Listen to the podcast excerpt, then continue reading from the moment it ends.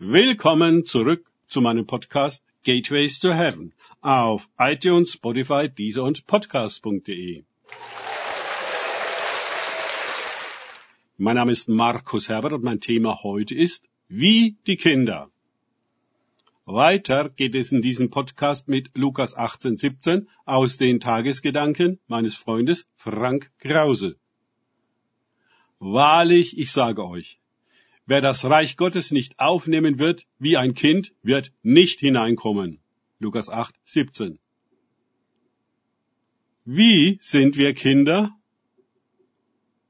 Das allgemein in der Gemeinde kultivierte Benehmen ist nicht kindlich, sondern in aller Regel ganz das Gegenteil davon. Jugendliche empfinden es manchmal ähnlich der Schule. Es gilt, stillzusitzen, sich zu benehmen und an die Vorgaben der Verantwortlichen zu halten. Und gute Noten zu kriegen.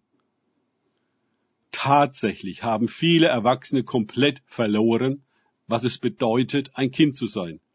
Es wurde ihnen durch das Leben, die Schule und bei manchen zusätzlich durch die Kirche schier ausgetrieben.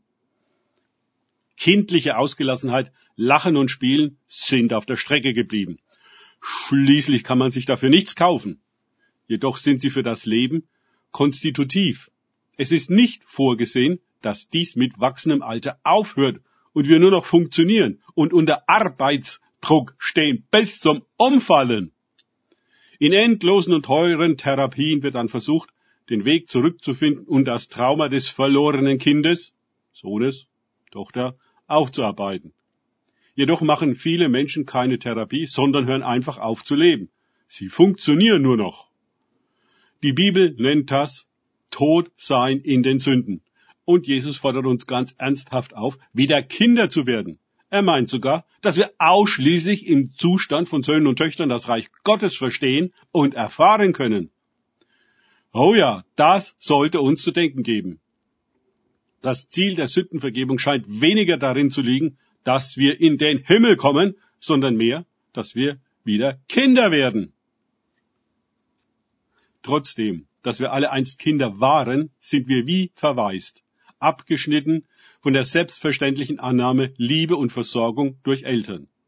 Es ist, als wäre die Nabelschnur zum Leben durchgeschnitten. Und wir sterben. Ich habe festgestellt, dass unsere sehr kopflastige Gemeindekultur, die so viel Wert auf die rechte Predigt, Lehre und Theologie liegt, nicht dazu tauglich ist, die Dimension der Kindschaft zu empfangen und zu entfalten. Ja nur als Theorie, Kinder jedoch können gar nichts mit Hypothesen anfangen. Sie brauchen die direkte Erfahrung und Berührung mit der Wirklichkeit, nicht ein Buch darüber. Nichts, aber auch gar nichts hat sich daran geändert.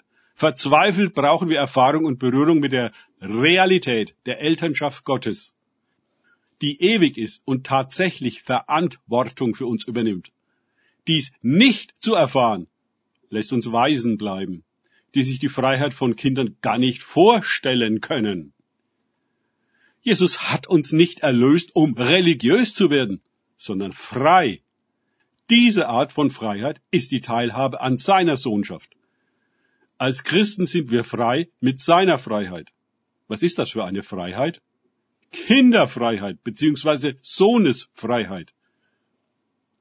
Wir sind frei gemacht zur Freiheit der Herrlichkeit der Kinder Gottes. Römer 8, 21.